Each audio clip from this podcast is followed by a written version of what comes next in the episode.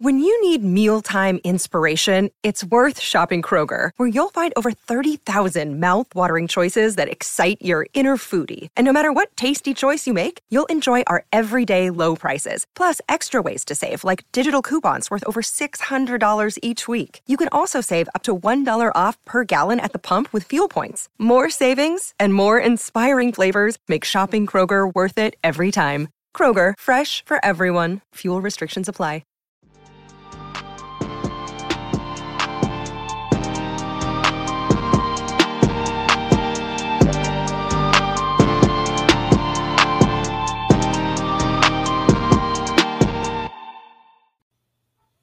Hello and welcome back to the Chasing Wins podcast. I'm back with Jim and uh, Manu.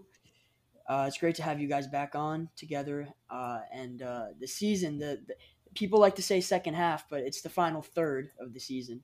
Um, after All Star break, we have 24 games to go in the Warriors season, and right now they are smack dab at 500, 29 and 29. They're sitting currently at the nine seed, I believe. And so they're currently a play-in team. And we're just going to discuss today generally the trends, uh, positive and negative, that we've seen and that we would like to see going forward, and then kind of relative to what we expect to see overall. So, kind of like what we expect overall in terms of expectations and what we hope for, and kind of that balance. And we're going to provide the stats behind them and, and kind of what we've seen in terms of eye test, uh, the patterns, and identifying the issues, but also the positive uh, habits that we've developed, although they're far and few between.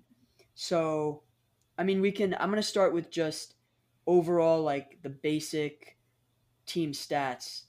Um, so, in terms of like where we rank in terms of offense and, and defense, so 12th in offense, 20th in defense, 19th in net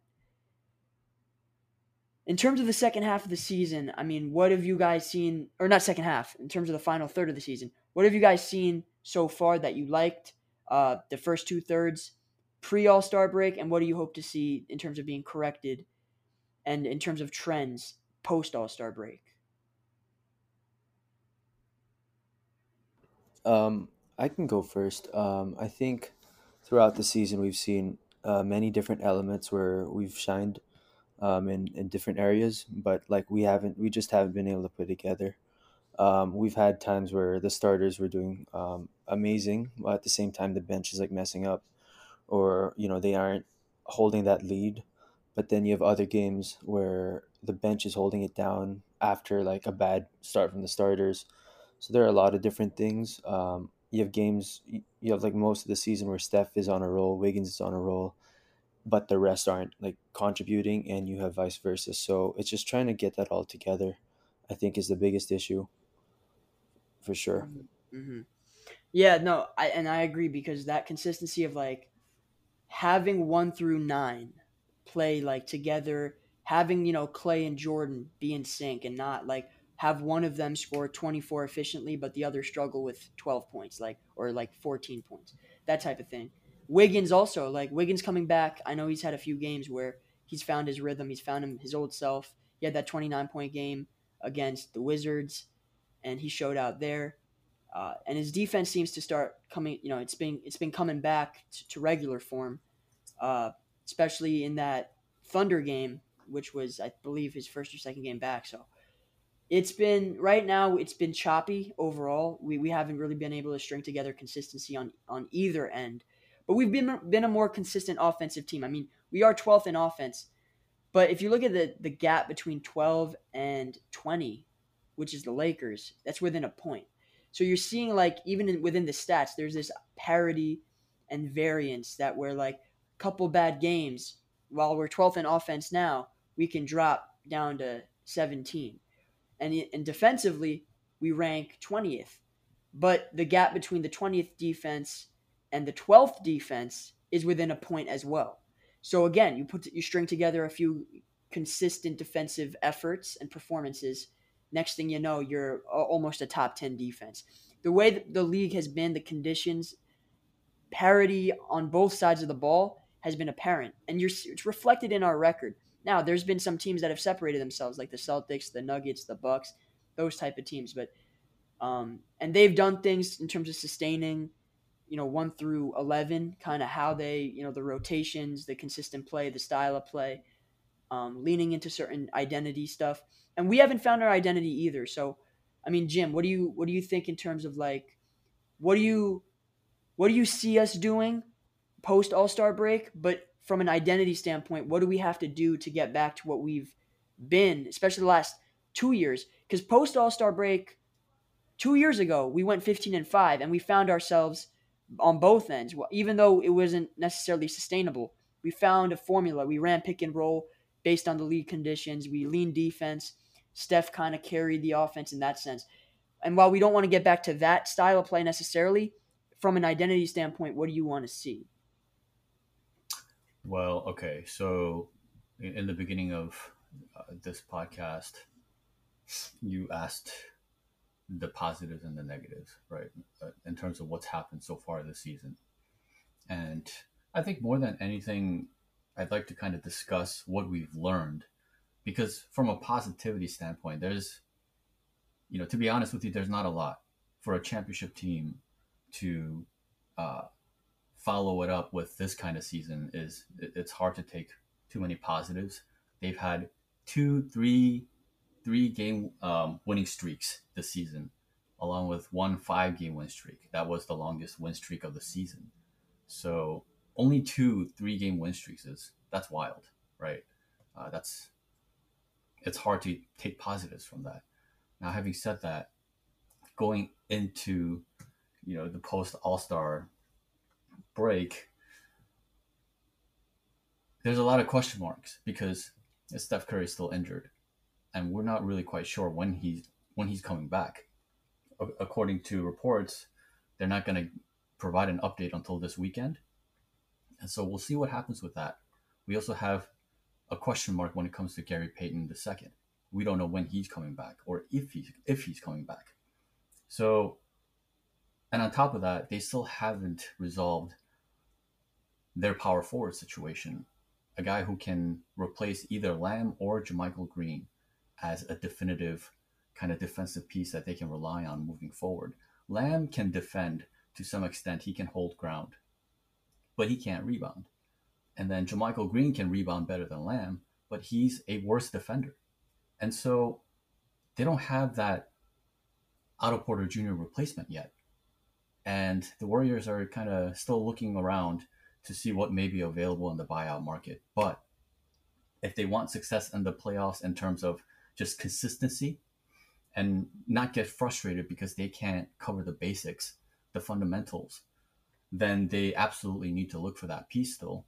And I know that Stanley Johnson is a name that's out there, uh, a guy who's 6'7, 230, 40 pounds, and who can rebound better and defend better in general.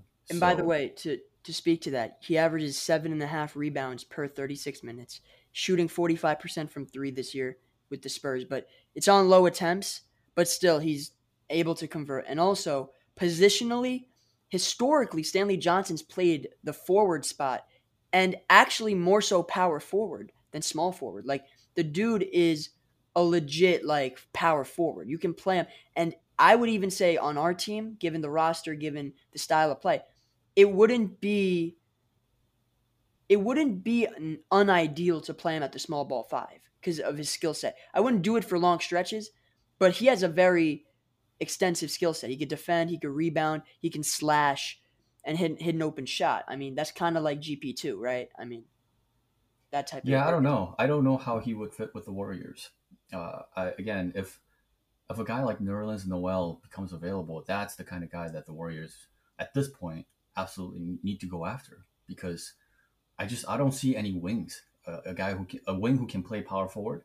I'm not seeing that piece other than Stanley Johnson, and so there's definitely a lack of security there in that regard. But they have to keep their ears and eyes open, uh, and the Warriors have to kind of figure themselves out and define what they're going to, who they're going to use, and like you said, how are they going to play offensively moving forward? Well, especially without Steph Curry. You know, two years ago they went on that 15 and five or six run that they did to end that season to uh, just uh, have a record just good enough to be in the play-in, and and this time they don't have Steph Curry, but when they did go on that run, it's because and they kind of didn't have a choice because they were decimated by injuries. They had to run an eight-man rotation, but that's also kind of like a playoff rotation, right? So there was unintentionally there was a sense of urgency, and then the offense was kind of more based around Steph Curry. It was like a like you said, a lot more pick and rolls, and that's what they do in the playoffs, right? And it, it brought them more success. And so the Warriors kind of have to get into playoff mode starting now, really, because when you look at the situation, they're in the ninth seed. They don't have Steph Curry, and they are one game away from being out of the play in. This is no joke. You got two teams on their tail. That's one game back. The Lakers, who have uh, improved their roster, are what two and a half games back. So anything can happen. Obviously, the Warriors, they're also what the Sacramento Kings are. Uh, let's see. The Warriors are three and a half games back from being the third seed. So a lot can happen here.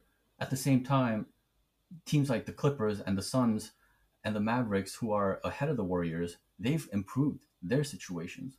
Whereas the Warriors, they they don't know what's going to happen without Steph Curry. They don't know what's going to happen without that that piece that they're looking for. They don't know what's going to happen without Gary Payton. And so the least they can do is turn to kind of a playoff rotation and play playoff schemes. They have to do this just to hold just to hold ground until Steph Curry comes back. And the thing about Steph Curry coming back and the complications with that even is the fact that he had a leg injury. And when Steph Curry has a leg injury and misses like a month or something along those lines, he needs time to get reacclimated. He's behind everybody else, right? When he came back from the shoulder injury, it took him roughly two weeks for him to really get back into things and feel comfortable and feel like himself on the floor. In terms of his all around game, his rebounding, his assists, and defense, and all that stuff, it didn't really come all together until that Memphis game uh, when he really went off in that fourth quarter to bring them back. And from there, he started to go off. He he found his rhythm, and he told this to the media that, you know, he he needed time to get his rhythm and timing back, and so it took him two weeks, and that wasn't that was a shoulder injury, and so the fact that he has a leg injury that he's coming back from, that's gonna take even when he does come back, it's gonna take him some time, and so there's a lot of uncertainties going into the second half of the season or the 24 games that they have left. That's not a, that's not a let lot. Me, let me ask you this because Yeah. you say you say uncertainty. Do you think Steve is going to maintain a shortened rate rotation and he's not going to go 10 11 deep and he's going to do the 8 9 thing with Poole, Donte, Kuminga and kind of just leave it at that. He's not going to play Lamb. He's not going to play maybe Jerome in certain situations, but my point is is like do you think Steve cuz you do real like 2021 is a reference point. That is that is a historical, you know, that's a that's a historical basis for what this situation is. And Steve shortened the rotation. I mean, he he was ba- we basically went seven deep, eight deep. Like it was Mulder, Poole, and JTA off the bench, and it was that, just that. And we played a style of play that was like, okay, high pick and roll, high pick and roll. You know, Steph ISO, Steph driving kick, Steph to the basket. Like a lot of Steph's. I mean, his usage was super high, especially in the in the second or the last third of that season in 21. And I'm just thinking, is Steve going to just go with what he knows, what is optimal, or is he going to try to balance out and try to be like, okay, let's just run a deeper lineup. Let's have the rotation be what it is. Jerome gets 10 minutes here. Lamb gets seven minutes there. You know what I'm saying? Like, or do you expect him to be more cutthroat and more definitive in how he approaches this? You know what I'm saying? Because they understand what it is. Final 24 games, it's not like you have like half the season left. You have a th- less than a third, right? Like, you gotta, at some point, you have to win some games. Every game now means more than ever. Every game is worth two to three games given the standings and how close they are. So You get what I'm saying? Like, w- w- what do you expect on that front? Do you expect Steph to turn up? And we'll get to that a bit from a statistical and historical standpoint. But what do you expect? So he can't. Like I just said, he needs time even when he does come back. And we don't even know when he's coming back. It could be with 15 games left for all we know. Uh, so it really depends. I, I don't think it's going to be difficult to just rely on Steph Curry the moment he comes back. He needs time to reacclimate himself. So in the meantime, Kerr, in terms of what Kerr can do, well, he needs to kind of take the lessons that he's learned this season. Number one thing is you can't play too small, and you, that's not something that you can do in the playoffs anyway. And so he needs to stay away from playing three, four guards at the same time. And so, but in terms of a guy like Ty Jerome, until Steph comes back, he has to play because he's the backup point guard. Uh, with Jordan Poole uh, starting, that's the only other guy uh, that's going to back him up. So he has to play. It's just Kerr just has to watch the combination of guys that he plays at the same time. So I would say, for example, a really bad idea would be to play Jerome and Poole together alongside, let's say, Klay Thompson and DiVincenzo. Like that's not going to work. You're putting Klay Thompson at power forward. I think Kerr said something like that earlier uh, in the season, saying that Klay Thompson is more of a small forward, power forward than a shooting guard, small forward, which I don't think is true. So he has to take these lessons and make sure that he doesn't continue to run the same kind of lineups that hasn't worked all season. It, it's we're getting close to closing time. You know, I saw a stat that said, um, and we know this, like kind of like on paper, you can kind of see it, but from a greater standpoint, the Warriors are 22 and 7 at home and 7 and 22 on the road. And that's like the greatest di- discrepancy since the 19 2019-2020 76ers. But like at home, we're one of the best teams in the league and and then on the road we are one of the worst. And I'm thinking like you look historically, we've won at least one road and uh, one road game in, in 27 straight playoff series, basically since the Steph era, like in 2013. So a lot of this, like assuming we get to the playoffs, is your confidence? I just want to project there really quickly. Is does your confidence wane at all in terms of our ability to win games on the road? Like because we've been a very bad road team, and there's a lot that goes into it to that, like the Wiseman experiment, how like Steve kind of didn't have great rotations to start the season, running five straight bench guys, not mixing in starters, uh, injuries, scheduling with back to back, like so many things that have contributed to what our road record is. But at the end of the day, we are what we are. Um, so what do you like? Assuming we make the playoffs, let's say we get through the season, we're like the seven seed or six seed, whatever. Maybe we're not. Maybe we're better. Maybe we're a little worse. But like, what is your comp? Because big picture, at the end of the day, like this is cool, but you know, standings and where we're where we're at, where we want to be.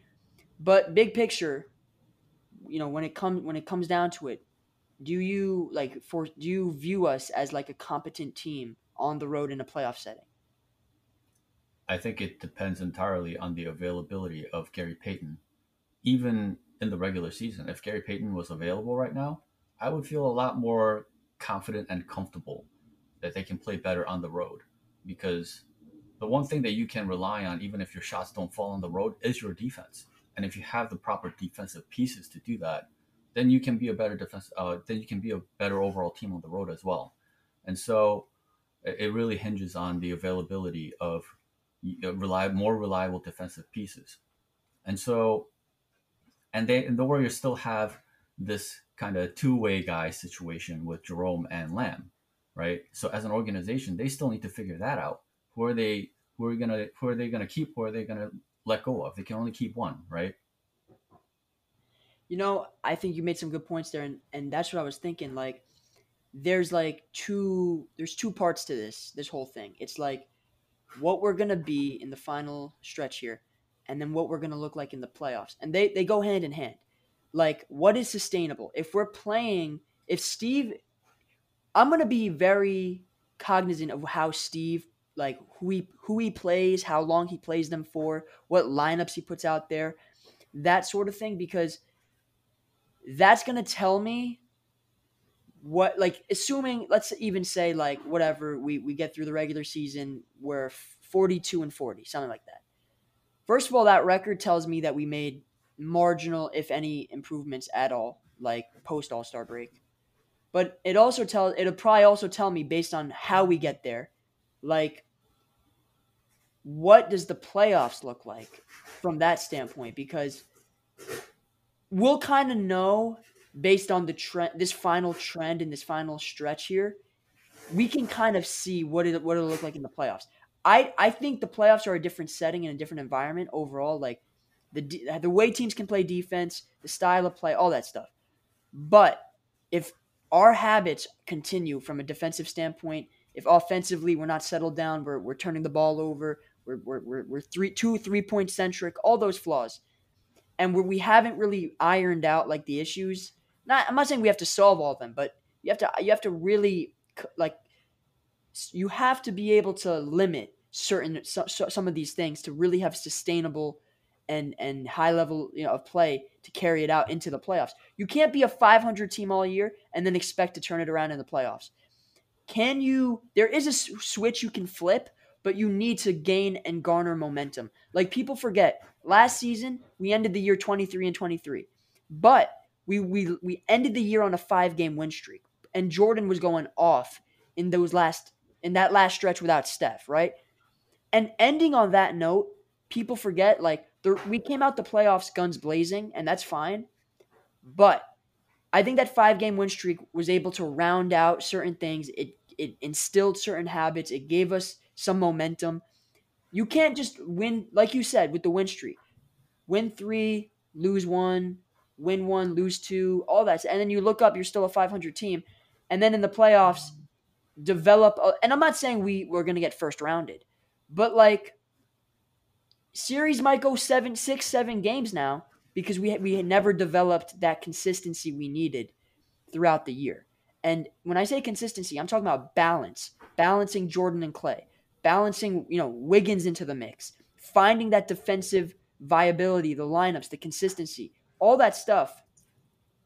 If you can't fine tune it and calibrate it, then it's hard to do so in the playoffs when teams are gunning and coming out trying to win a title and you're still figuring things out. So I think paying attention to what Steve does in this final stretch, if he's running seven, eight man rotations, there, that tells me there's a sense of desperation and he hasn't found the answers.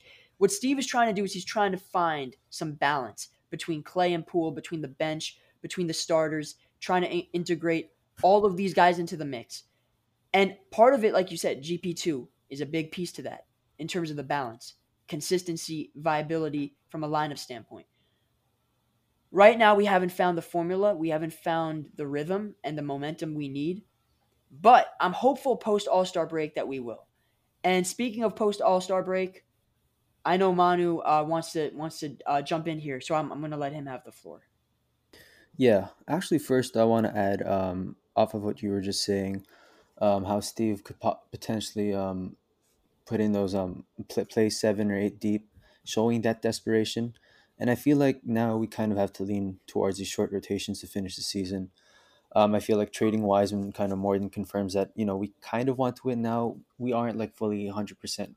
We we don't know that um, we're super super committed now and we're super desperate to win, but at least you know we're in that kind of direction. Um, so I found a stat like um, this is from PBP stats. They can get very in depth in terms of play by play stuff, hence PBP stats.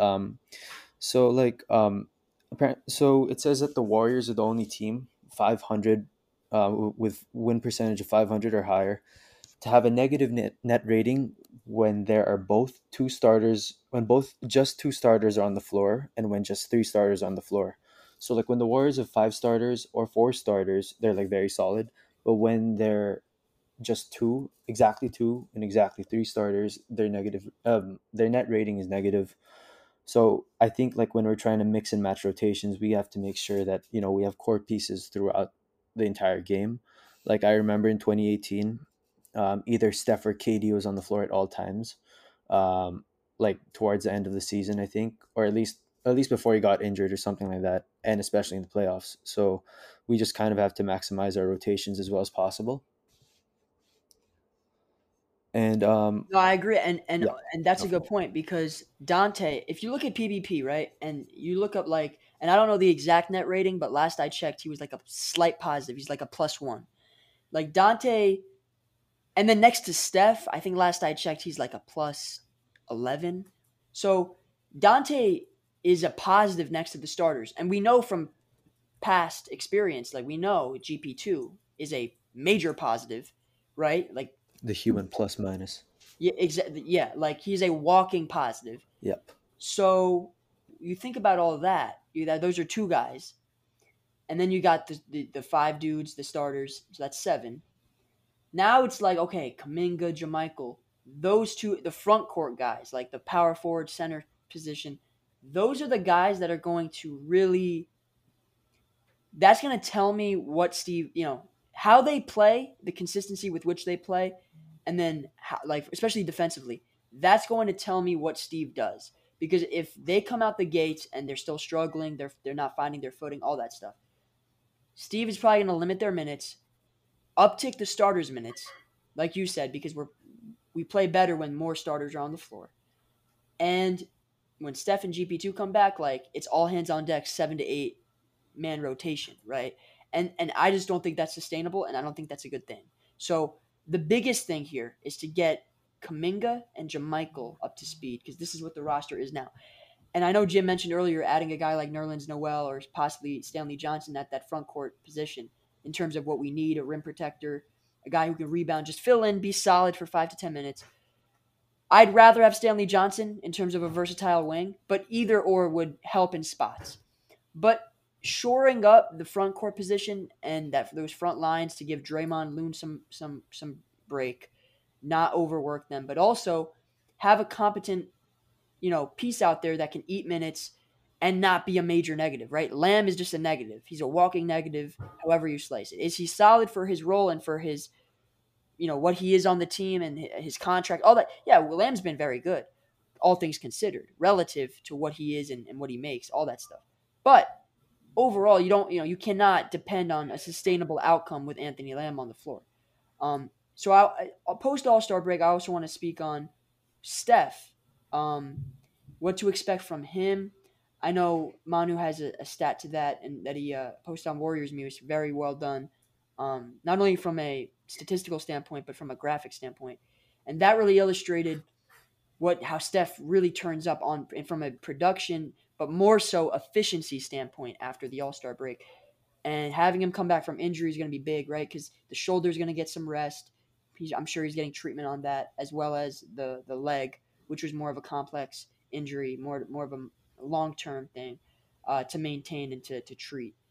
So I mean, Manu, like I, w- I would love you to kind of illustrate and and break down year. You could do year to year or overall exactly what Steph does in, the set in the final third of the season. Yeah, um, for sure. So, um, I posted a stat. Um, yeah, it was yesterday. Um, comparing his um splits pre All Star and post All Star break. Um, we've seen um, significant increases in both points and true shooting. Um, in 10 of the 11 healthy seasons he's played, um, he's increased in either points or true shooting. Um, yeah, in 10 of those 11 seasons. Um, it was only 2018 to 19 where he kind of went down for both um, sections. In 2021, he went up in both, where his points per game went up by over five, and his true shooting went up as well by 2%, um, shooting a crazy 66.5% with with crazy volume as well. So, um, Steph this year, um, pre All Star break, is shooting um, the same true shooting actually 66.5% for this season, um, and he's averaging 20 point, 29.4 points per game. So, um, also, I mean, we do have to expect that um, we, it might not be like that because, um, you know, compared to all the other uh, seasons, he's kind of, you know, unhealthy um, with his shoulder, with his um, with his lower body. So so we, it's kind of unpredictable what will happen, but we're known we you know we're known to see Steph like go off um, after the All Star break. Um, another stat here is that Steph is the only player in NBA history to average 40 points per game on 75% true shooting in 10 game span. He did this from April 1 to 19 in 2021, 68% from 2, 51% from 3, 96% from f- at the line, 40.8 points per game on 75.1% true shooting. That was April Steph for you. Um, Steph, um, highest points per game in last 20 games of the season post merger.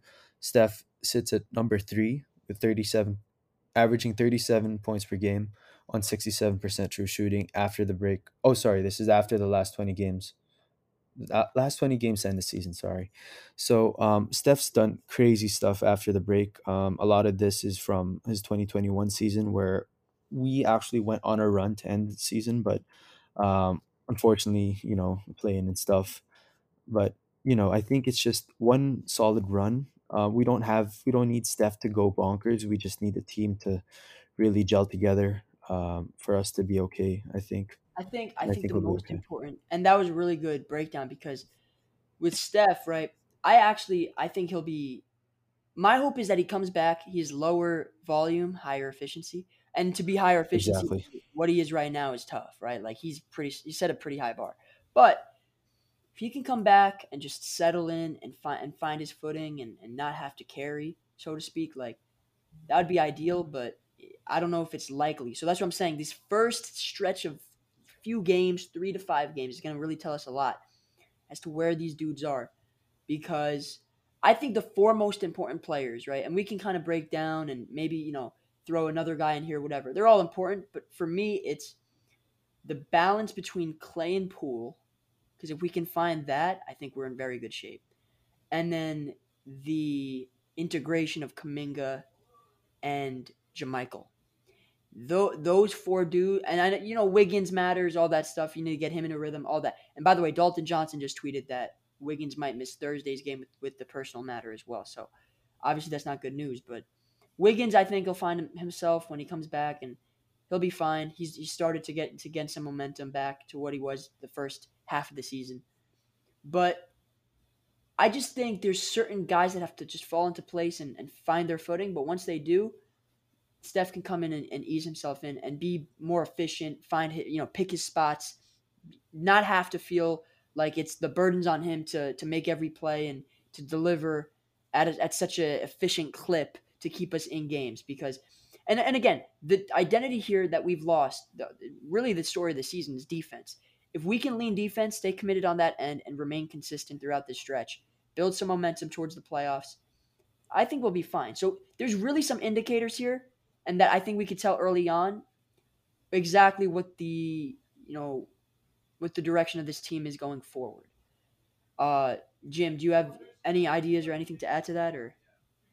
Yeah, so in terms of their defense, I, I think it is what it is. If you're if there's a third of the season left to play and you're 20th defensively, that's tough. That's you're not a good defensive team, and I think they really miss Mike Brown. Obviously, even two years ago when they were playing 500 for most of the season. what did they end up? They were number like I think they were number five defensively, right? So even in a down season like that, they, their defense never really broke apart the way it has this season. Their defense has been a joke for a chunk of the season, so that's pretty worrisome. That tells me that they're missing defensive core defensive pieces that can hold fort outside of the starting unit. And so again, that's that's part of the reason why the return of Gary Payton so, so critical. CJ CJ Holmes just said that um that Steph has has been doing non-contact shooting drills today. So he's doing on court. He's back to on court activities. Um, he'll be reevaluated within the next few days, and uh, I, I'm gonna assume another week or so he's out. That's my opinion. I think. I think early March is is the target and mid March is at worst is the latest, right? But that gives him a good three to four weeks of the season to come back and figure some stuff out. Um, Manu, did you uh, have anything to add on that about the defense? Yes. Um, so I found a stat, a few stats last week where um, I think a big indicator of us playing bad on defense, um, it's a lack of hustle, defense effort. Um, I feel and a bit of luck. I think second chance points. Um, the Warriors are 13 and 2 when opponents have 11 or fewer second chance points, and they're 5 and thir- 5 and 13 when they give up 17 or more, and 1 and 5 when opponents have 20 or more. And this season, like turnovers are all the more acceptable because like in the past, you know, we've we've been we've turned it over a lot still, but we've been able to back that up with good D and good offense in other possessions. But the Warriors, when they give up 28 or more points off turnovers uh, from the opponents, they're zero and eight. And when um, uh, last season, where uh, they gave up that many points, they were they still had a winning record. They were 13 and five when opponents had 17 or more points off turnovers. So I feel like comparing this to last season, um, the Dubs found a way, like you know, around situations, and that was because hustle. I felt you know like didn't stop in other areas. They kind of freeze, and they get taken over for long periods of games this season. And I have another stat there. Um, it, this was a crazy stat I found. Um, again, this is also from PBP. Um, so listen to this. In the fourth quarter, when leading by 10 points or fewer, the Warriors right after right after the opponent makes a shot. The play after their opponent makes a shot in the fourth quarter, on average, have an effective field goal percentage of 38.64% following those possessions. So that's 41.6% from 2 and 23.8% from 3. So basically, whenever opponents score in the fourth while we have a lead, the Warriors are most likely to mess it up in the following possession. And that's by far the worst in the league in these types of scenarios, which is like, you know, crazy. And if you like just filter everything out or sorry, if you change that to an, after a miss, the Warriors' effective field goal percentage goes up by a whole ten percent. So, um, it's this ability inability to maintain composure, and they just let teams uh, run through them uh, when they're not locked in, which is just the worst sight. And I feel like that's been apparent all season. And and that's what I'm thinking is like I know Jim, you know, obviously believes that the defense is kind of what it is at this point, and and I agree. Like we've we haven't proven we're a, you know, even a mid defense. We're bottom third, like twentieth in defense. But uh, we've seen stretches where even in that five game win streak without Steph and Wiggins, like when we're locked in and committed to that end, and we're playing consistent, you know, defense on high level defense on possession, possession and possession out. That's that sort of thing. It it the it, even against Boston, like in November, I think it was like we played them at home, and we we were just getting stop after stop after stop. And that team was obviously, I mean, they're the number one team in the league by record, but or maybe one or two, but at that time they were just taking the league by storm. They had like the greatest offensive rating ever, all that stuff. They came out the gates hot, and we were able to just. I mean, we played them in the finals last year, so I've just seen this team play good defense, good to great defense for stretches, and then I've seen them play really bad defense for for also long stretches. Um, well, I think Manu pointed out the whole rebounding part, right? So uh, that's that's one of their biggest issues is that they're missing a proper defender who can finish defensive possessions with a rebound, and that's not Lamb, that's not JaMychal Green, and that's not Jonathan Kuminga. And so again, that if they pick up that one extra piece, and if they had that from the get go, this whole season would have been different because it, it all comes down to when the starters sit in that second and uh, fourth quarter. Uh, the starters sit, the bench guys come in, and they have to kind of, you know, stay connected.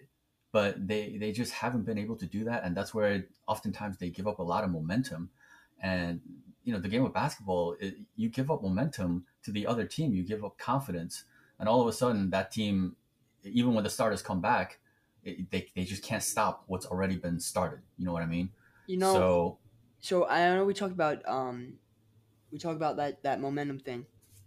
The bench has been much better since like the first couple months. Overall, it's actually the starters that have slipped a bit, but we haven't been healthy. So I think yeah, like the formula here is getting healthy, getting whole, and then just finding that consistency we haven't been able to all year. And that's the big question. That's what I'm saying. Out the gates, we're gonna find out like it's not even about you know you want to get stops. That's the best indicator of good defense. But like the simple stuff, you know, like the discipline, the not reaching in, the, the not fouling three point shooters, staying solid, holding ground, rebounding, closing them out, uh, clo- like regular closeouts, like just not getting beat, that sort of thing, staying connected.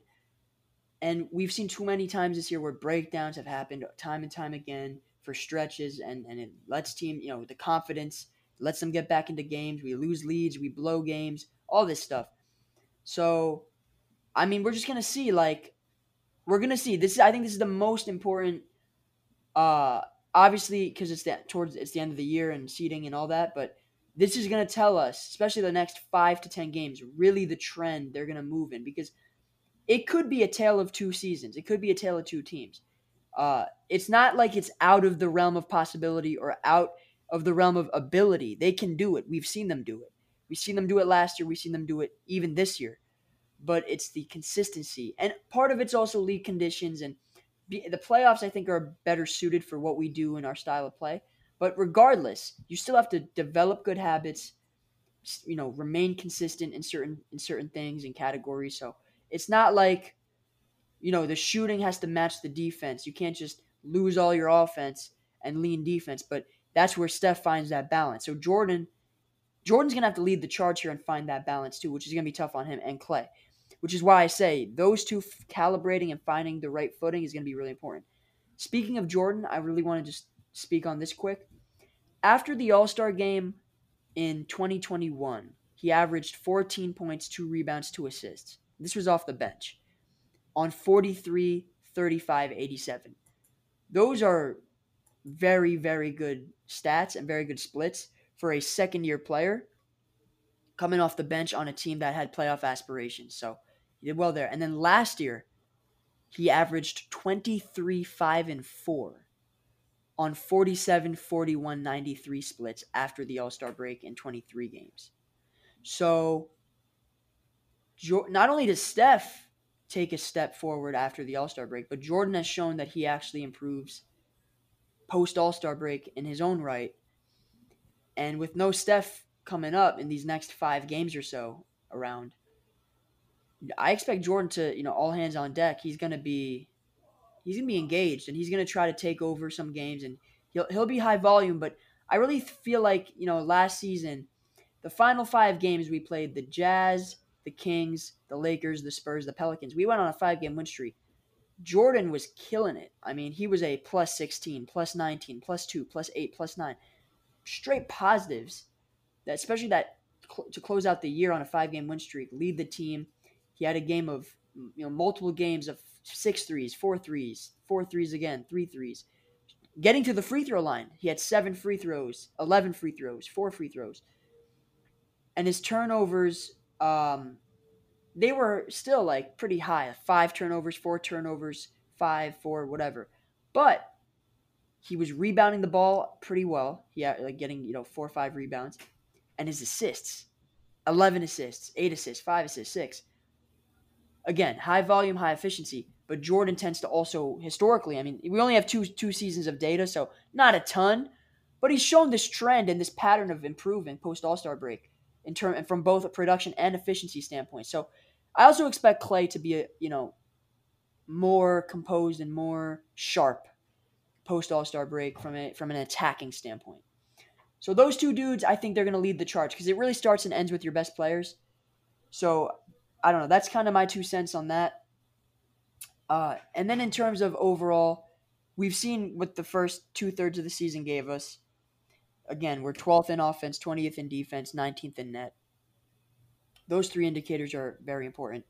Also, yeah. SRS is a is a more of an advanced stat that I look at, uh, which is a good championship predictor. We're 17th in that, so it's you know obviously it's like a rating system based on like sh- the schedule and how we perform relative to whatever.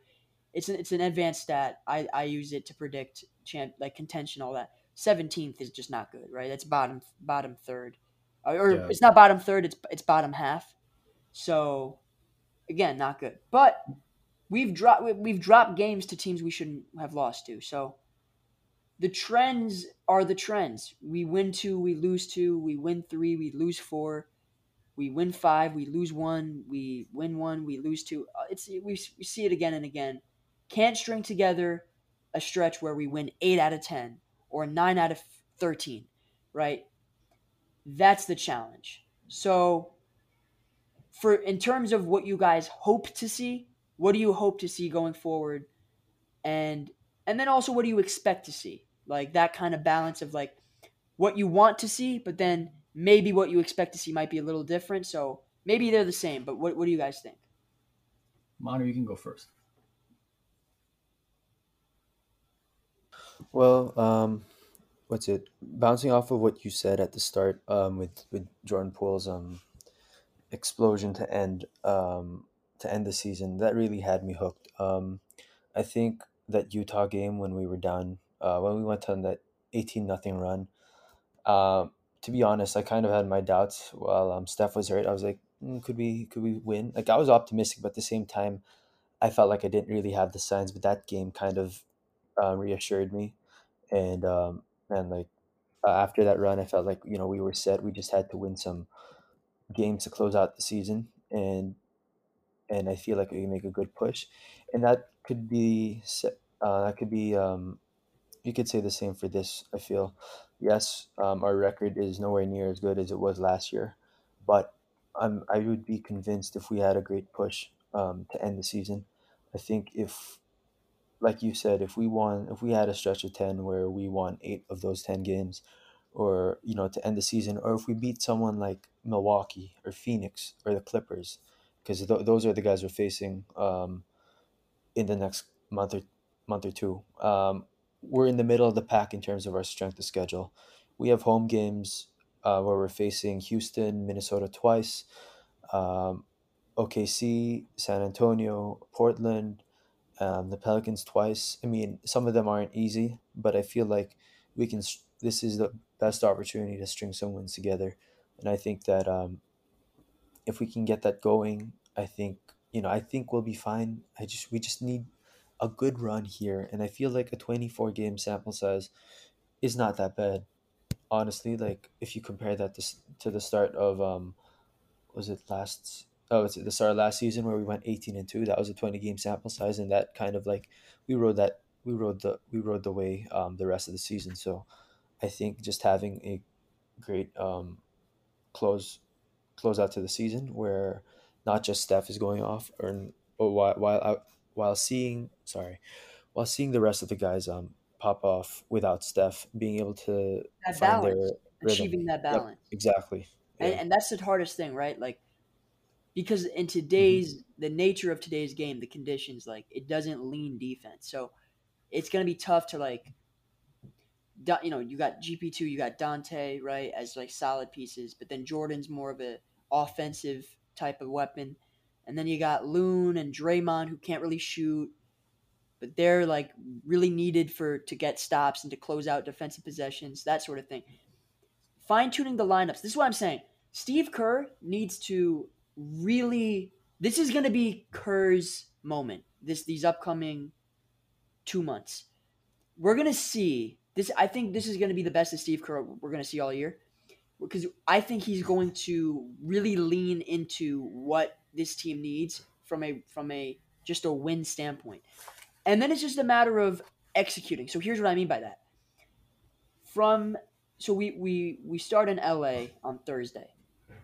I'm not saying we have to win that game, but there's some things from an eye test standpoint. When you watch the games, you see what lineups work, you see what players do, you see how what what is emphasized and the consistency with which we we play. And it's a conjoint thing, right? It's not just Steve. It's it's a conjoint effort. It's it's Steve, it trickles down to Jordan as the leader, and then and Jordan and Klay. And then it's like, is Donte going to be, you know, solid? Is Draymond going to be engaged? That sort of thing. But there's some mental markers that I kind of look for. And if we don't hit the ground running from that standpoint, this team is in trouble. So, what I mean by that is we don't have to win, you know, four out of five or like even, you know, we don't have to go on a crazy run without Steph in the first few games without him.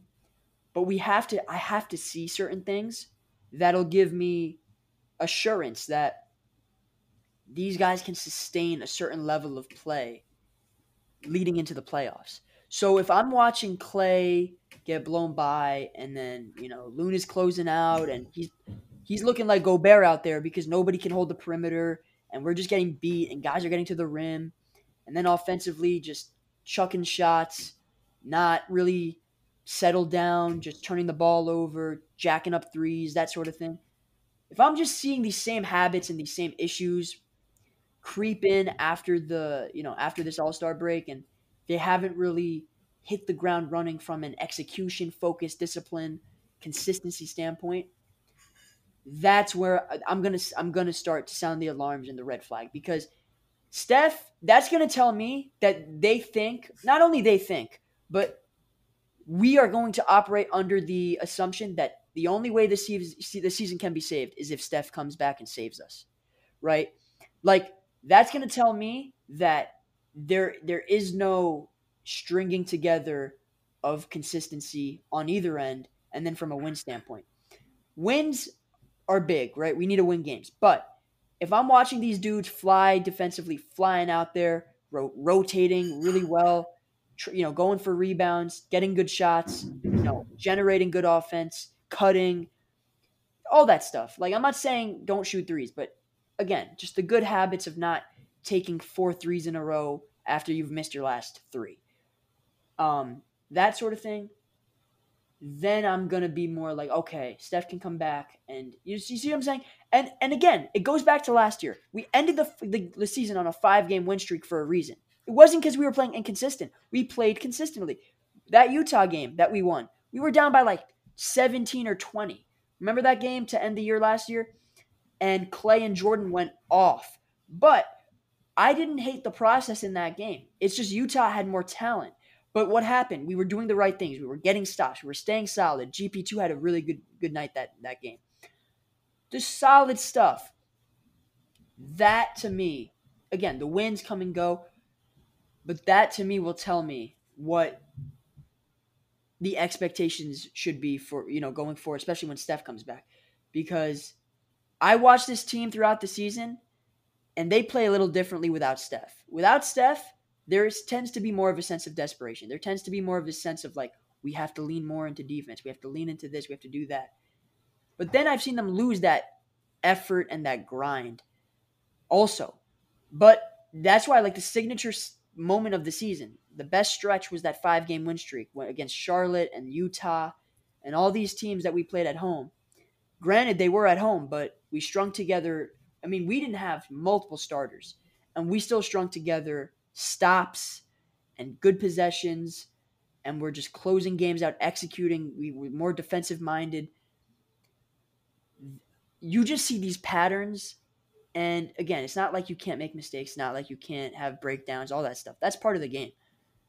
But when I'm seeing like bad habits and bad basketball being played, that's where like you sound the alarm. So again, this first stretch here, hit the ground running in terms of like habits and that and that type of stuff.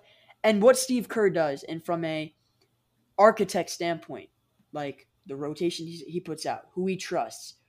If he's running seven to eight man lineups, that's a that's not good. That tells me he doesn't have faith that we can achieve the balance given the roster, which tells me he's going to lean hard into the starters, playing high usage, high minutes.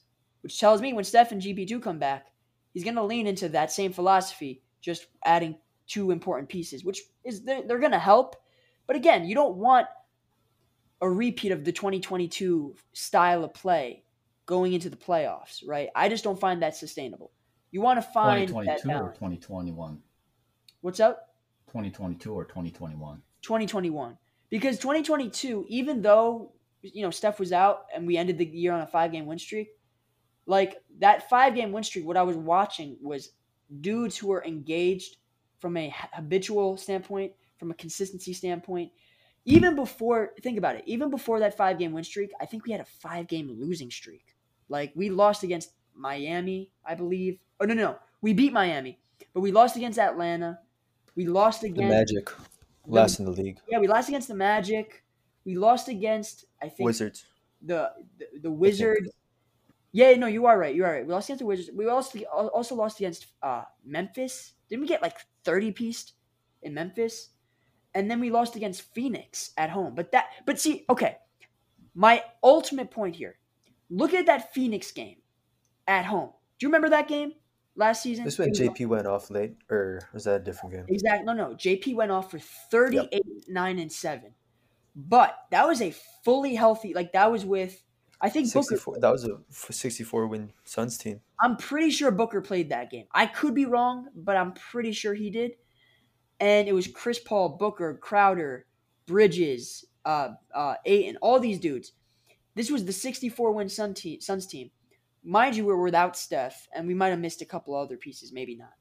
But Jordan comes out and he has that performance, and that's cool. But we were competitive in that game against the first seed. And we were getting stop after stop. We were like playing pretty well, even though shots weren't falling. Like Klay struggled mightily in that game, I remember. Shots weren't falling. You know, we were trying to do some stuff. I think we the the defining possession of that game was Otto should have slipped. He set a screen for Klay, I think, and he should have slipped, and Draymond turned it over, and that kind of lost us the game. But still, like to be in a one or two possession game against a 64 win team at home without your best play, like that that's the sort of thing where I'm like, okay, good habits are being developed. We're competitive for a reason. The guy, you know, guys are getting good shots. We're getting stops against, you know, a really good squad, like that sort of thing. That we closed out the season the right way. Now you look at the year before that against, you know, we ended the season 15 and 5. But like there's a reason we lost two play-in games. The oh, roster Can I add? Yeah, yeah, Oh, go sorry. ahead. Yeah, no, that was our that was actually our last loss at Chase until game one of the finals. Wow. Yeah, exactly. And that and even that game we were undermanned and we were competitive to the final minutes. But the process was really good. The process put us in a position to win a game exactly. that we weren't supposed to. So that's there what I'm were saying. some games like last season where I was like, you know, we, we lost, but I was kind of convinced. Like, you know, Yes. that game a game against Boston where Steph got hurt, Jordan Poole went off in the second half. The same thing. He had like five threes or something in the third quarter. Just Right. like that, just like that Phoenix game.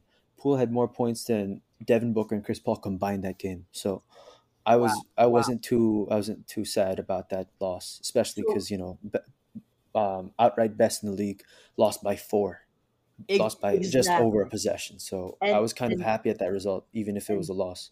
And that's my ultimate point, right? It's the process. You have to wa- like the stats tell one story, I agree. but you watch the games. You can tell, you can, you know, there's there's that instinctual like you said, being convinced that that eye test where you can see the patterns, you can see the habits, you can see these things, and you're like, look, we lost the game, but I feel pretty good about where we are. Like we we did the right things, we we, we played well, and and having Steph and GP two come back are going to be huge additions. And what happened in the playoffs? Steph comes back, and there's a reason we we played the way we did. No no series went past six games. Like we dominated, and Steph came off the bench for the first five game or four games of that se- or th- no three games, three games of that series. So uh, against the Nuggets, but like we could afford a GP two injury, we could afford an Otto injury, we could afford Steph coming up like because those habits, the process was so fine tuned at that point, and, and we had developed that identity, we had leaned into it, all those things, and so ultimately that's my point is there's some process stuff throughout the season, this season particularly, where the consistency has matched that, the, you, the, or the lack thereof. And that's my that's ultimately what I'm getting at is when I see Steve, Steve and how these guys play go hand in hand. It's a conjoint effort. So the process, what Steve puts out there, and then how these guys perform, and the lineups and the individual, all that stuff, it's going to tell me the story of the of the post All Star break 2022-2023 Warriors and going into the playoffs, hopefully, like when when Steph and GP two are back in mid to late March, if these dudes are like playing thirty six minutes, thirty eight, like GP 2s back and he's at playing twenty two minutes, like if that's what's happening, I'm not setting championship expectations for this team. I'm sorry. I can we can be as uh, optimistic as we want, but I have to see from a process standpoint that Steph and GP2 don't have to be the saviors when we when they when they come back. I have to see that from this team without them. Does that mean we have to again, we don't have to win four, three, four, ten games in a row. We have to put together consistent performances that re- allow us to remain competitive and and good habits that I feel could be transferable and translatable in a playoff setting. The way Uh, they've played so far, I don't believe they have. But hopefully, you know, what, what were you going to say, Jim? Dre, I just I I'm gonna counter some of the things that you're saying Okay, okay. in regards to what they need to rely on and things like this. I'm gonna try to kind of lump in together. Um, I had another point in regards to their schedule and how that's gonna play out. And they do have an advantage in the sense that they have a they have a five game home stand coming up after this Lakers game on the road. That I mean, no Wiggins, no Steph, no GP. Sounds like that might be an L. They struggle on the road against the Lakers, even even when Steph is on the team. So that might be a tough one. Uh, we, you hope for the best, but uh, aside from that, they have a five game uh, homestand coming up, so that's that's good news, right? But after that, they play the final 12 of their last 19 games on the road, right? Where they struggle the most.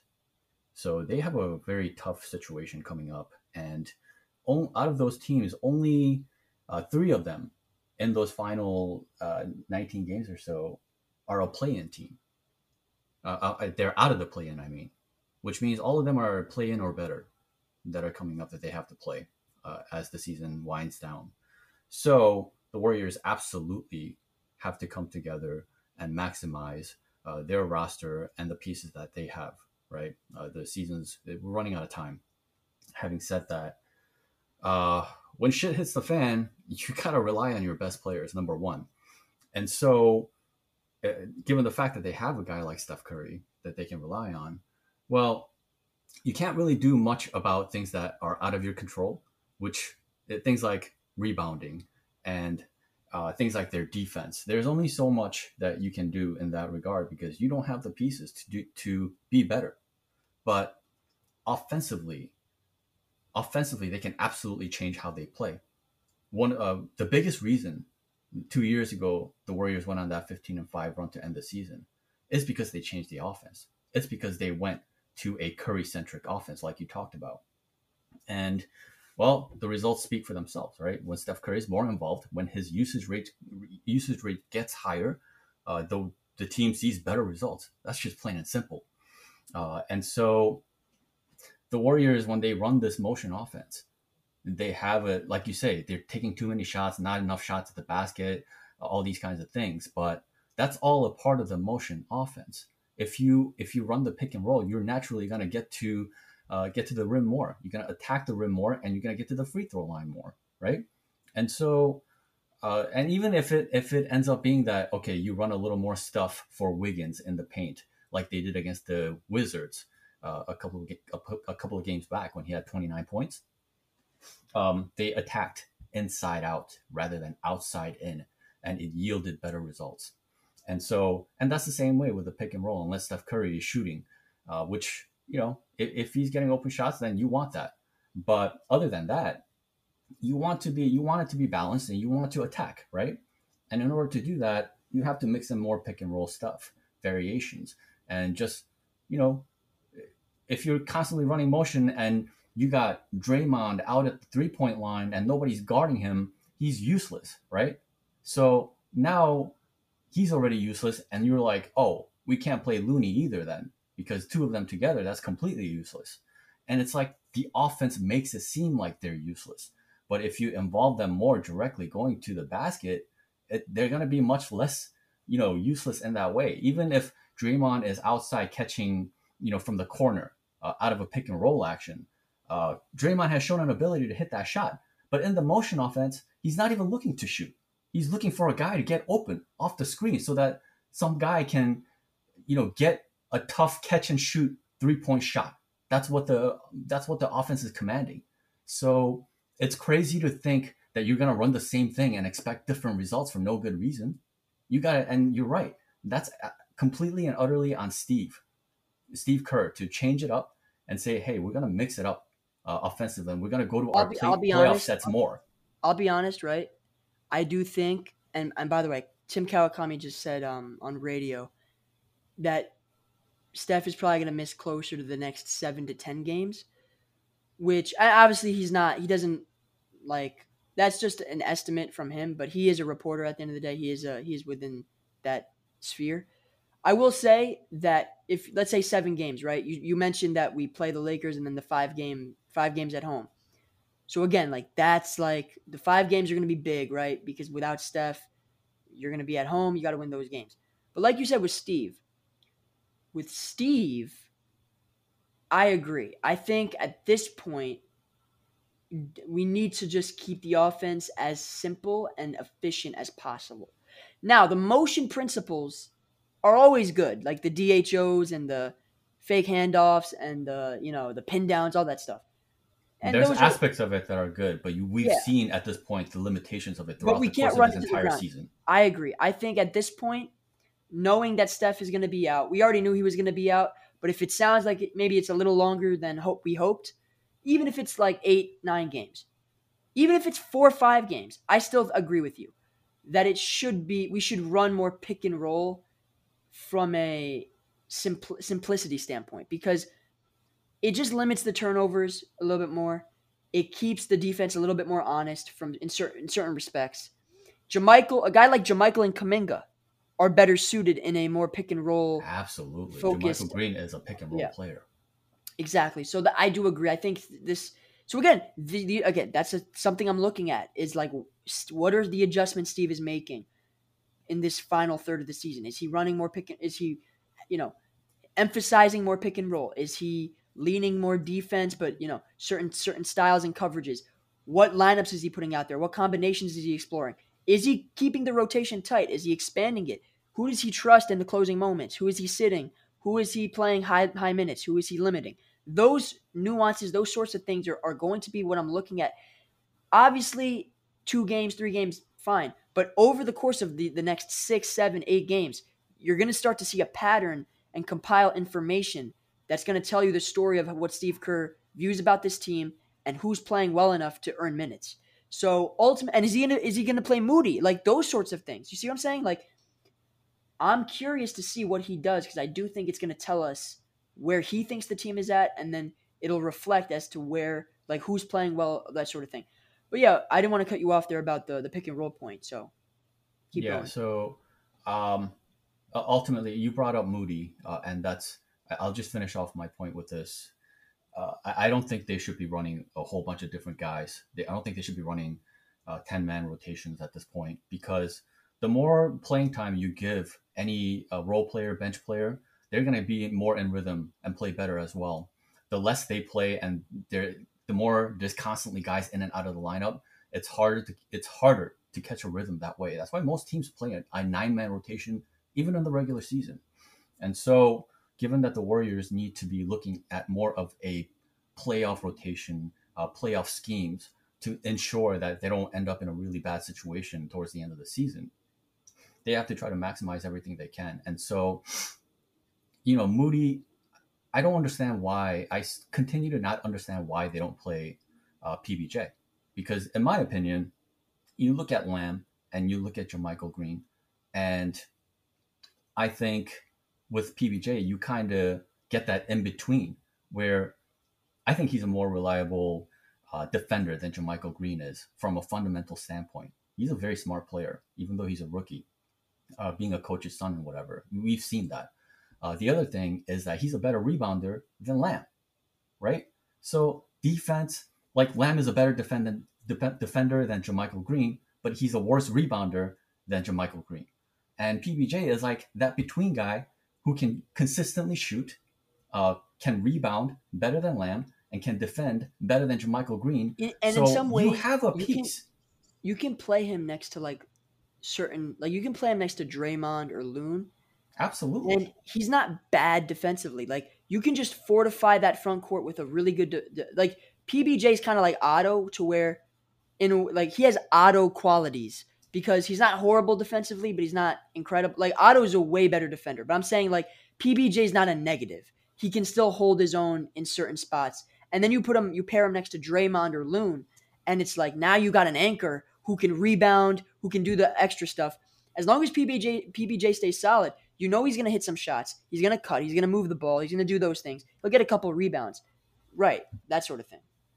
Yeah. And part of the reason why Steve Kerr uh, probably doesn't like him is probably due to him missing certain things, actions that he wants within the motion offense that maybe PBJ sometimes misses. Right.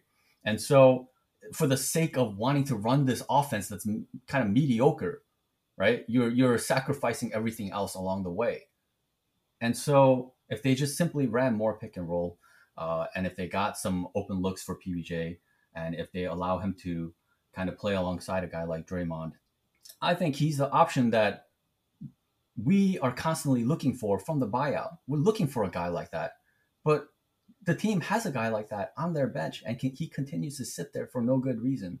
It's very frustrating. So I don't know how that situation is going to play out. Uh, Kerr, you know, he tried him uh, at various points of the season, and now we're coming to a close, and he's still not playing him, and yet he's playing Moody, and I just, you know, when Moody's in there, they just have too many small guys in rotation. That's one of their biggest problems is that they're too small, which is why they can't rebound. It's very deflating when you play de- good defense for 20 seconds and then you give up an offensive rebound, and then the other team has another opportunity to score. I think I are... think you know what I think Kerr might. So that's like what you're saying right now about PBJ and Moody. That's gonna tell us some stuff. If he does, if he just doesn't play them at all and keep like, just un, unless it's garbage time, I think that I I wouldn't like that personally. I think he should play them. I think they can be positive and I think they can contribute. Um, and you got to play them like the last 24 games because you got to see what you have. What if Moody goes on a run where he's giving you eight points, three rebounds, couple assists, playing you know okay defense? That's still a role player. What if PBJ's hitting threes and the dude is just looking solid and maybe in a playoff setting, maybe JaMychal sprains something or his toe, whatever, his ankle, and he's out for a week or two you you want to be able to call a guy's number and trust. Like you want to be able to trust dudes down your bench, right? And and plug them in and see enough to be like, okay, look, I'm calling your number because this guy's out, but I can trust that you'll you'll come out. Like remember Damion Lee in the in the uh, conference finals last year against Dallas wasn't getting. I think that's Moody, or was it? No, no, I'm saying Damion. Yeah, Damion Lee was just not playing well, and then oh Moody, yeah, yeah, Moody comes in, and Moody just does exactly. He changed again. That was insane. Yeah, and, and so you know what's the funny thing like, about that? Yeah, Dre. The funny thing about that is we were calling for more Moody minutes over Lee throughout the course I of know. last year too. I know, right? So, and you're saying like if JaMychal Green gets injured, then PBJ will be ready, blah, and like such. But I'm saying PBJ is probably a better player than JaMychal Green right now. That's why I want him to be in rotation over him, and just give him an actual opportunity to prove that and he's never been able to prove it. JaMychal Green is not a reliable no, defender. Right now, he's more of an offensive threat for them. It's not what they need. That's true. No, so JaMychal is a pretty good rebounder. But I'll say this about PBJ. I think he's less variant than uh, than JaMychal. JaMychal, the thing with JaMychal is he's not the greatest screen setter, and he's he's a, he's an okay passer. He's not horrible. He can pass a little bit, but he does give up some stuff defensively and his role is a bit niche, right? Like, but he's been he's been playing pretty well the last few weeks. All things only offensively. Offensively, from a, from yeah. a, yes, he's a better rebounder. You can say that. However, he's not reliable defensively, and so it doesn't matter what he can do oh, in terms of rebounds when he's giving up points when he's on the floor. Right. PBJ just the, the point of PB... rebounding is to get a stop first. No, no, and I agree. And the way PBJ plays. I think the way his like approach to the game is just he, he's very solid. He doesn't really make too many mistakes. Does he have limitations? Yes, but he's not like a guy who who's high variance. Like he doesn't. He's not like he'll have really good games and really bad games. He's actually pretty stable and, and consistent. So I agree. Like exploring a Moody, exploring a PBJ, exploring these younger dudes who could be consistent. Look at Kuminga. Like even though Kuminga str- struggled a bit the last week or two, like overall, he's been relatively a good defender. He'll fall asleep a little bit off the ball. He'll struggle a bit in spots, but he's a good defender on the ball. He rebounds okay. He's not really great or bad. He's okay. He's not and a good rebounder. I'm just gonna say. I don't think he's out. good. I think he's just okay. I think he's he's okay. He's not great. He's he's. I think you know three rebounds a game, four rebounds, whatever. Not great, but it's not like it's two or one. Like no.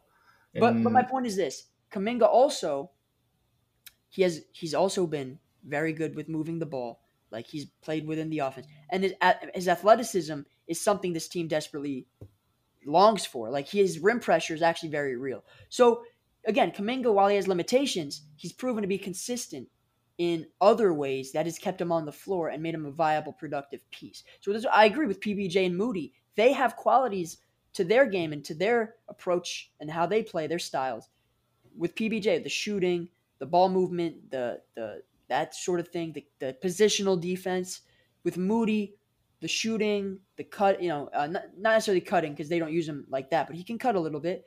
The rebounding, Moody's a little bit underrated in that aspect. He the hustle plays, the um, and then the the connectivity overall, just a role player, just solid. Those types of dudes, I agree. Like it, JaMychal is is a good piece. I don't think he's he doesn't blow me away. He does. He's not horrible. Like you, as your ninth man, he's not bad. But I would rather see more Kuminga and more PBJ at that position because from a depth standpoint, but also from a different, you know, more consistent standpoint in other ways. Kuminga's defense is a little bit Yeah. better. I want, I want to make it clear. Yeah. I want to make it clear that Jonathan Kuminga and PBJ positionally are completely different. PBJ is a clear power forward. He's six nine.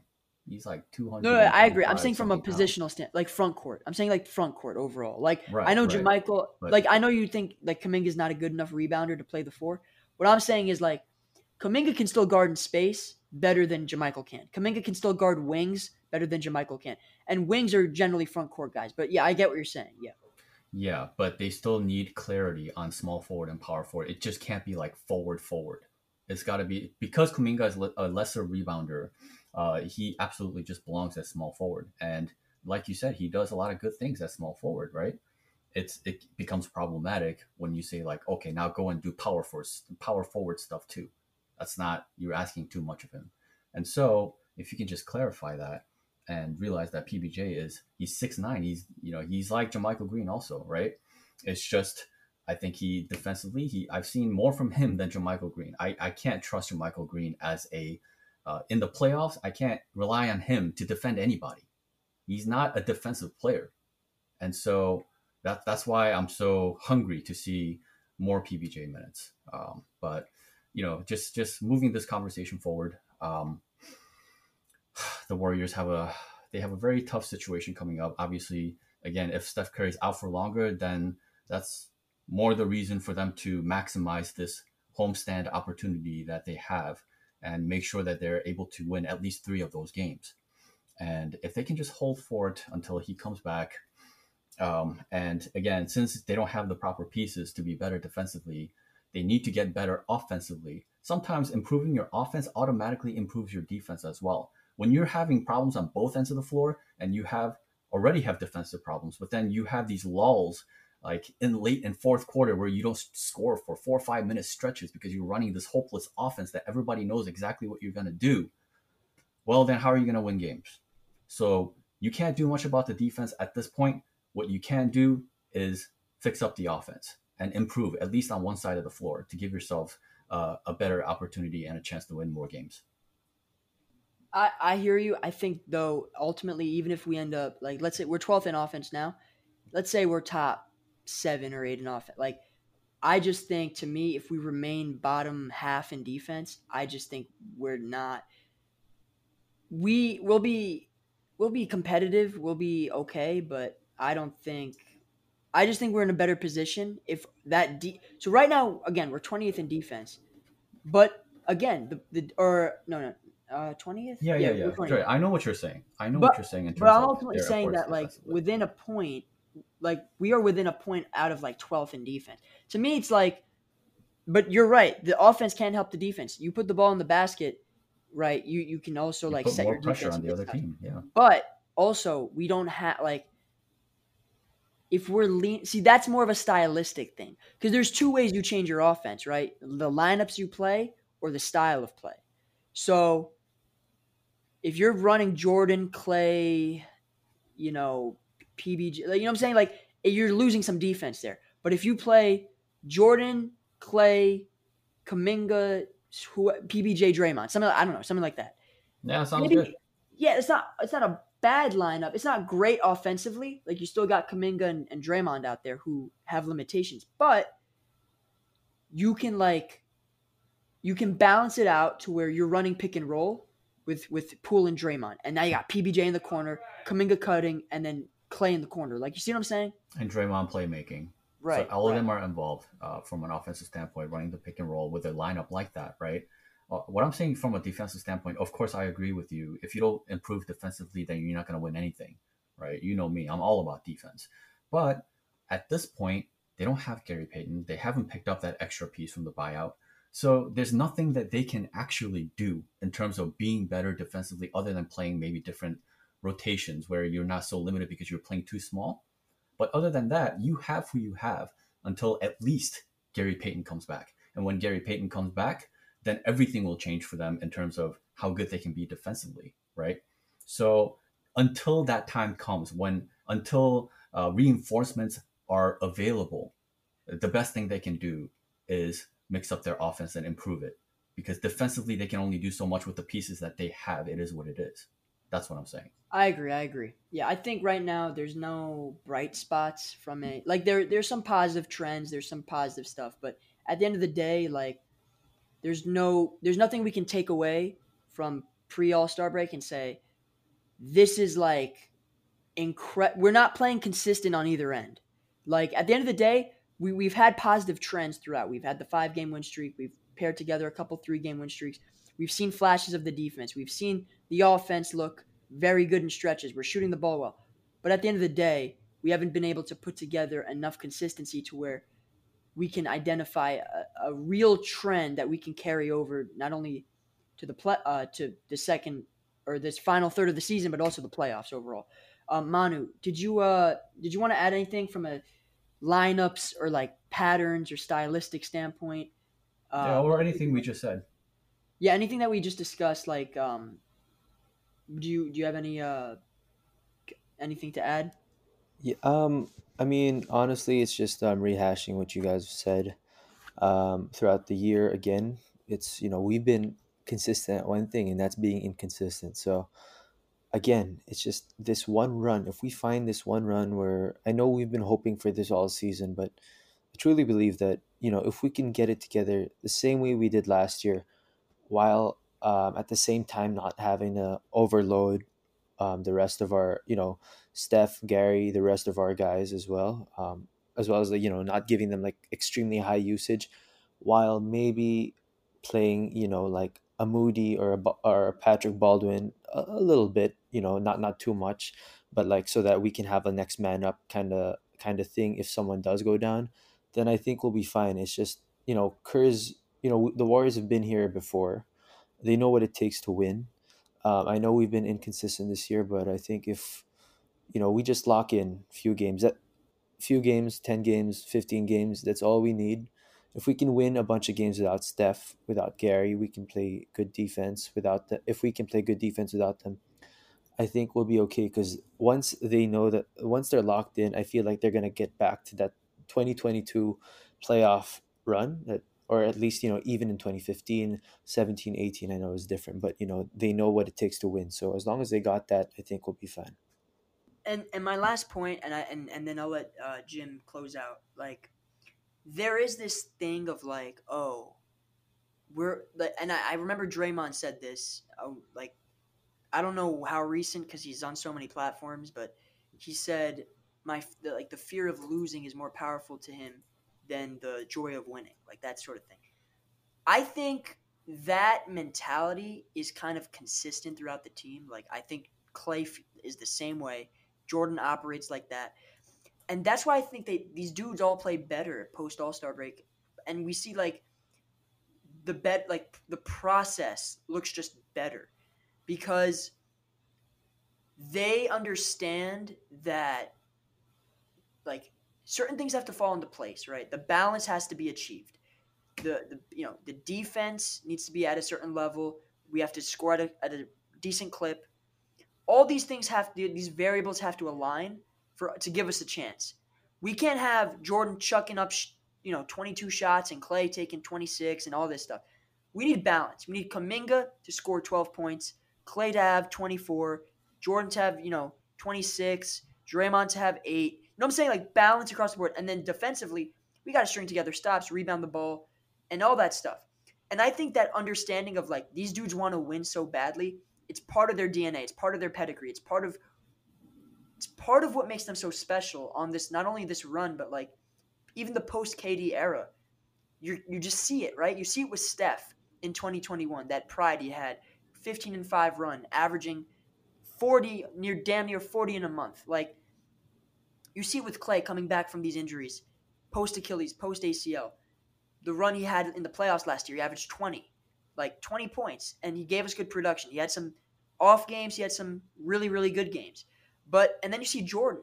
Jordan kind of finding his finding his footing, finding his groove. In every series, he was guarded a little differently. Against Dallas, he played a little differently than he did against Memphis, than he did against Boston. But he still delivered in his own role in every series, in his own way. So you look at all these dudes across the boards. Wiggins, Wiggins, like what he was able to do and from a rebounding standpoint, from a even though his shot wasn't falling, the process was good. He was locking down Tatum, locking down Luka, st- remaining consistent, focusing on rebounds, keying in, emphasizing certain things. Across the board, one through one through 10, one through twelve, whatever. You look at Donte, you look at GP2. These guys are Swiss Army knives. Like what they do, their skill set, the versatility they provide, the combinations, the shooting, the cutting, the playmaking, the defense, all this stuff, the connectiveness. I just think the desperation these guys have to win when when the time comes, when the rubber meets the road, I think that's an underrated part in all this, which is why I'm part of me is a little bit pessimistic that without Steph, without GP2, and, and now we, we know without Wiggins possibly for a couple games, like, do we have enough? But part of me is also like, we've been through much more difficult circumstances. We've operated under worse conditions. And the pride and the pedigree and the DNA of these guys, to me, I just can't bet on it until I'm forced to, right? So, or be, sorry, bet against it until I'm forced to. And all I can do at this point is look at like what they've accomplished and look at what I know they're capable of and say, look, Klay, I think Klay and Draymond understand. Uh, they're the leaders right now, right? Because Steph is out. They're gonna they're gonna figure out they're gonna figure out that calibration and fine tune what they need to do. And and I I just have faith that there is some pessimism in me where like again, like I said, it's unbalanced. It, it we didn't end the the first part of the season well, pre All Star break.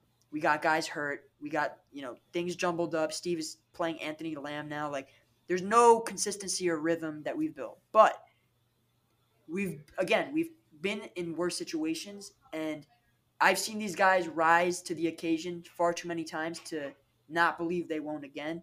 And they'll fall they'll calibrate and fall into place accordingly based on what the situation presents. So that's kind of my three cents on how I see these next couple of weeks playing out is that desperation is going to force the alignment of certain things. Now, is it going to be perfect? I'm not saying we're going to win 10 in a row, but there is going to be this balancing and evening out of how things are because of that, right? Like, I just think that process is going to figure itself out in some way uh, Jim, final thoughts or what, what do you think about like, you know, what do you expect to see overall? Well, that was mostly a macro overall look at what's to come for the remainder of the season. And so we're looking, even though there's, you know, a month and change left on the season, we're still looking kind of ahead, right? So there's still a lot to look forward to within the next couple of weeks. Uh, the buyout market, obviously, that's going to be over uh, early March. So as soon as a viable name comes up, well, we'll be fighting for that for sure. Number one, because yes, the Warriors still need that Otto replacement. It's gonna, it just gonna, it's just gonna change everything for their defense. Uh, if you add that piece and Gary Payton, they're gonna look very similar to how they looked last season. So they can look like a completely different team come playoff time. So there's that. And again, with or without Wiggins, uh, I believe when they went on that one five game winning streak earlier in the season, Wiggins was also out, right? I think both. Oh no, you're right. Wiggins no, yeah, out. it was Steph and Wiggins. Yep. Yeah, so they've shown an ability to win with the tandem of you know kind of Jordan Poole, Donte, and Klay, uh, these guys along with Dre and Looney. So they have the proper pieces to be not fundamentally broken, uh, even with Steph out they just they just have to continue to hold for it and just do their absolute best. So we'll, we'll continue to monitor what's going on over the next couple of weeks. Absolutely, absolutely. This was probably our, I think this was our longest episode by far of the entire podcast, like ever. So Ironically, we really, yeah, we really, I it wasn't exactly perfect, but um, we really covered a lot. We covered a lot of content. We covered a lot of the nuance and what we expect to see behind things, and just different thoughts and ideas as to like what we hope for, what we expect to see, and ultimately um, what we what we have seen and what we potentially will see. So this combination of expectations and and that type of thing. But we're gonna continue to uh like like Jim said, we're gonna continue to track everything going forward and hopefully start on a good note. Uh you know, this Thursday we play the Lakers, but even afterwards we got that five five game home stand. So that's gonna be big for us. But yeah, I just think we, we covered a lot and, and this was really good. Um, but I appreciate you guys for, for coming back and, and Manu for coming back in because uh, he missed the last episode. So that that was big. And uh, thanks to everybody for listening. Appreciate you guys, and uh, I'll see you next time.